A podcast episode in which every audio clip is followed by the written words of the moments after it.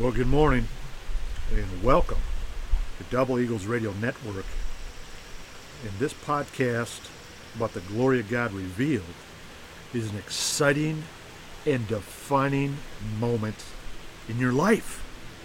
You know, every time, without fail, because Jesus is an inexhaustible supply. Every time I open the Word, I don't care where I am in the world, at home or abroad, the second I flip open the pages of the book of life, my life gets quickened and my whole body becomes alive. When I listen to sermons about the revelation of Jesus Christ and Double Eagles ministry, the hearing of faith quickens my mortal body. I enter into that dimension in heaven inside of me as His omnipresent and omnipotent Holy Spirit quicken me. Today's message in this power, in this life, is called Resurrection Promise. You know, Jesus said, My sheep hear my voice, and I know them, they follow me, and I give unto them eternal life, and they shall never perish. Neither shall any man pluck them out of my hand. My Father, which gave them me, is greater than all. And no man, no man is able to pluck them out of my Father's hand. I and my Father are one. I've always taught you about the dual baptism of the indwelling, incarnate God, the Father and the Son, the Holy Ghost and fire. The whole price that Jesus paid on Calvary was to have you have Him. Even the Spirit of truth, whom the world can't receive because it doesn't see Him, or because it seeth Him not. Near, neither knoweth Him, but you know Him, for He dwells with you and shall be in you. I will not leave you comfortless. I will come to you. Do you have this resurrection hope? Do you have this resurrection promise? Jesus rose from the dead victorious. He shed his blood on Calvary for you and me to buy us back into paradise. So paradise has to enter into you. Know ye not that whom ye yield your servants to obey, his servants you are, whom you obey. Whether it's sin unto death or of obedience unto righteousness. See, that's where you don't. That's where the Bible says when you, when it said Abraham didn't stagger at disbelief. He staggered not at the promise of God through unbelief. That's why if you have faith, belief, is a grain of a mustard seed, you're all powerful. Because that speck of light is the all powerful Christ Jesus, the Messiah, the resurrected, anointed one of God.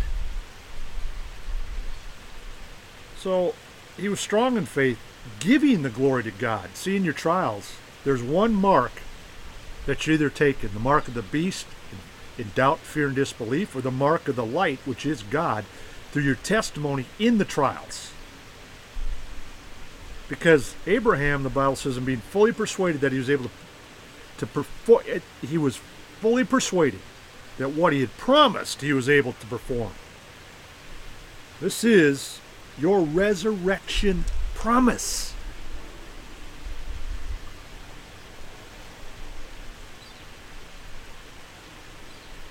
That's why Jesus died for us, bought us back in from ungodliness torment, death, eternal damnation, lies, blindness, the mystery of God in you. He's able to do this. Now we are delivered from the laws of the bondage of sin and death. That being dead, wherein we are held, that we should serve in the newness of the Spirit, not in the oldness of the letter. You want power in your life?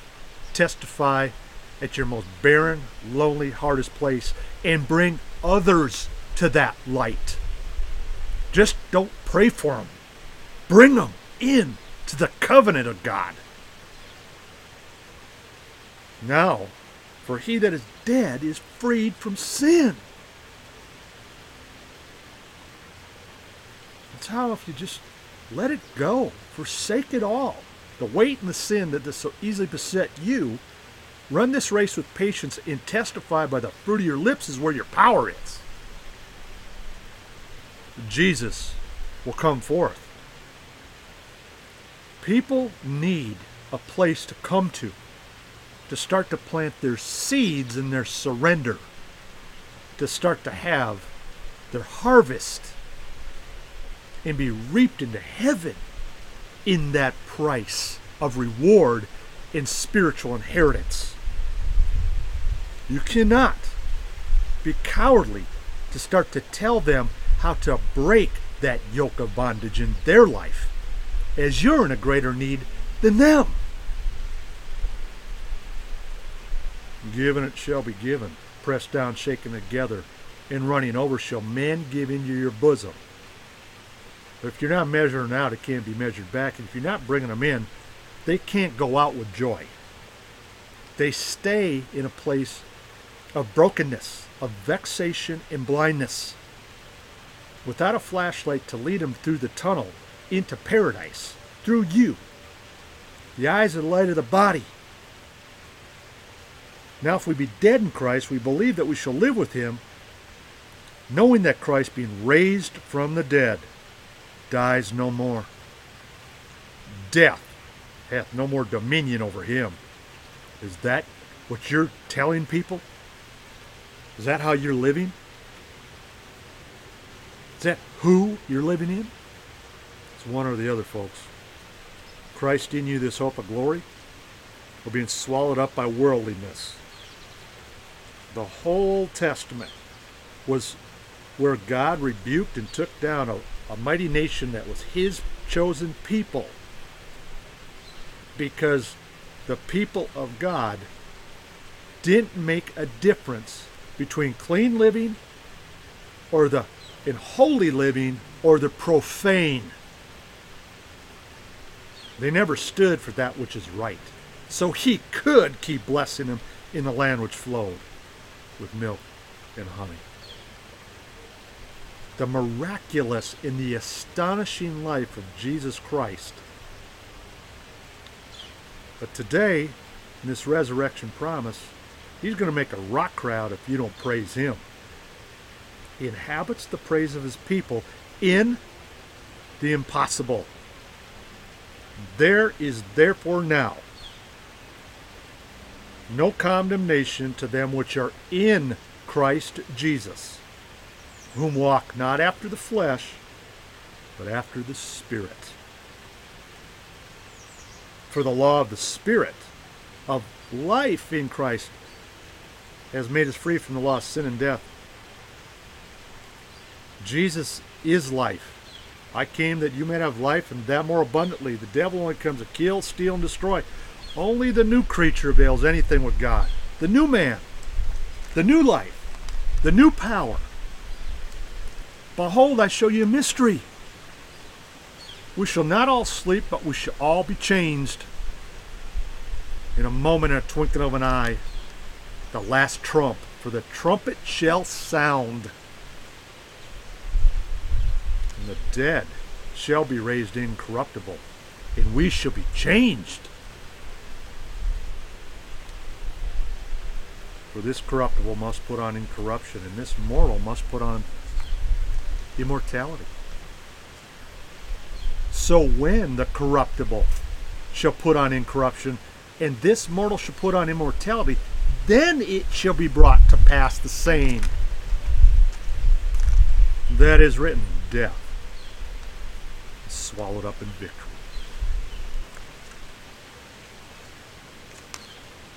I hope that's where you are today, friend. If you're not, you need to come to the light. And if you're in the light, you need to be a full blown person of God and be man enough not to just manifest Jesus and let them feel the goosebumps, but you need to tell them where to come and ignite their life in everybody they know with the translation that says, What has happened to you? So they get the privilege of testifying of the freedom from their bondages, sin, and death. I talk to a lot of Christians, and they think their miracles are in staying alive from all the traumatic things that happened to them being in rebellion. In their in their religiosity because they think Jesus is with them and he is to that level that saves them from all these other things that all these people they know that they're quote praying for are dying in in a going possibly to hell without the answers to how they get out of that same bondage. So they turn into a whited wall and prevent and don't want to open up their mouth and say, You need to come with me where you can get healed. How that power of God translate. And I know a man of God or people of light that when you get before them, you will be saved and healed in that salvation that you've known about your whole life, but have never experienced the health, the divinity of the indwelling of His presence. That's the resurrection promise of Jesus Christ. That's who He is. He's the light of this world. He says, As long as I am in the world, as long as I'm in the world, I am the light of the world. The one thing the devil always wants to take away is the presence of his appearing. And most people don't testify to the presence of his appearing in the miracle that happens in those face to face translations. Jesus cried and said, Him that believes on me, believes not on me, but on him that sent me. And he that sees me, sees him that sent me. I am come a light into the world, that whomsoever believes on me should not abide in darkness. If any man hear my words and believe not, I judge him not, for I came not to judge the world, but I came to save it. He that rejects me rejects not my words, has one that judges him, the word that I have spoken. God's word never returns void. The same shall judge him at the last day. And I know that the Father's commandment is life everlasting. Whosoever I speak, therefore, even as the Father speak, said unto me, so I speak.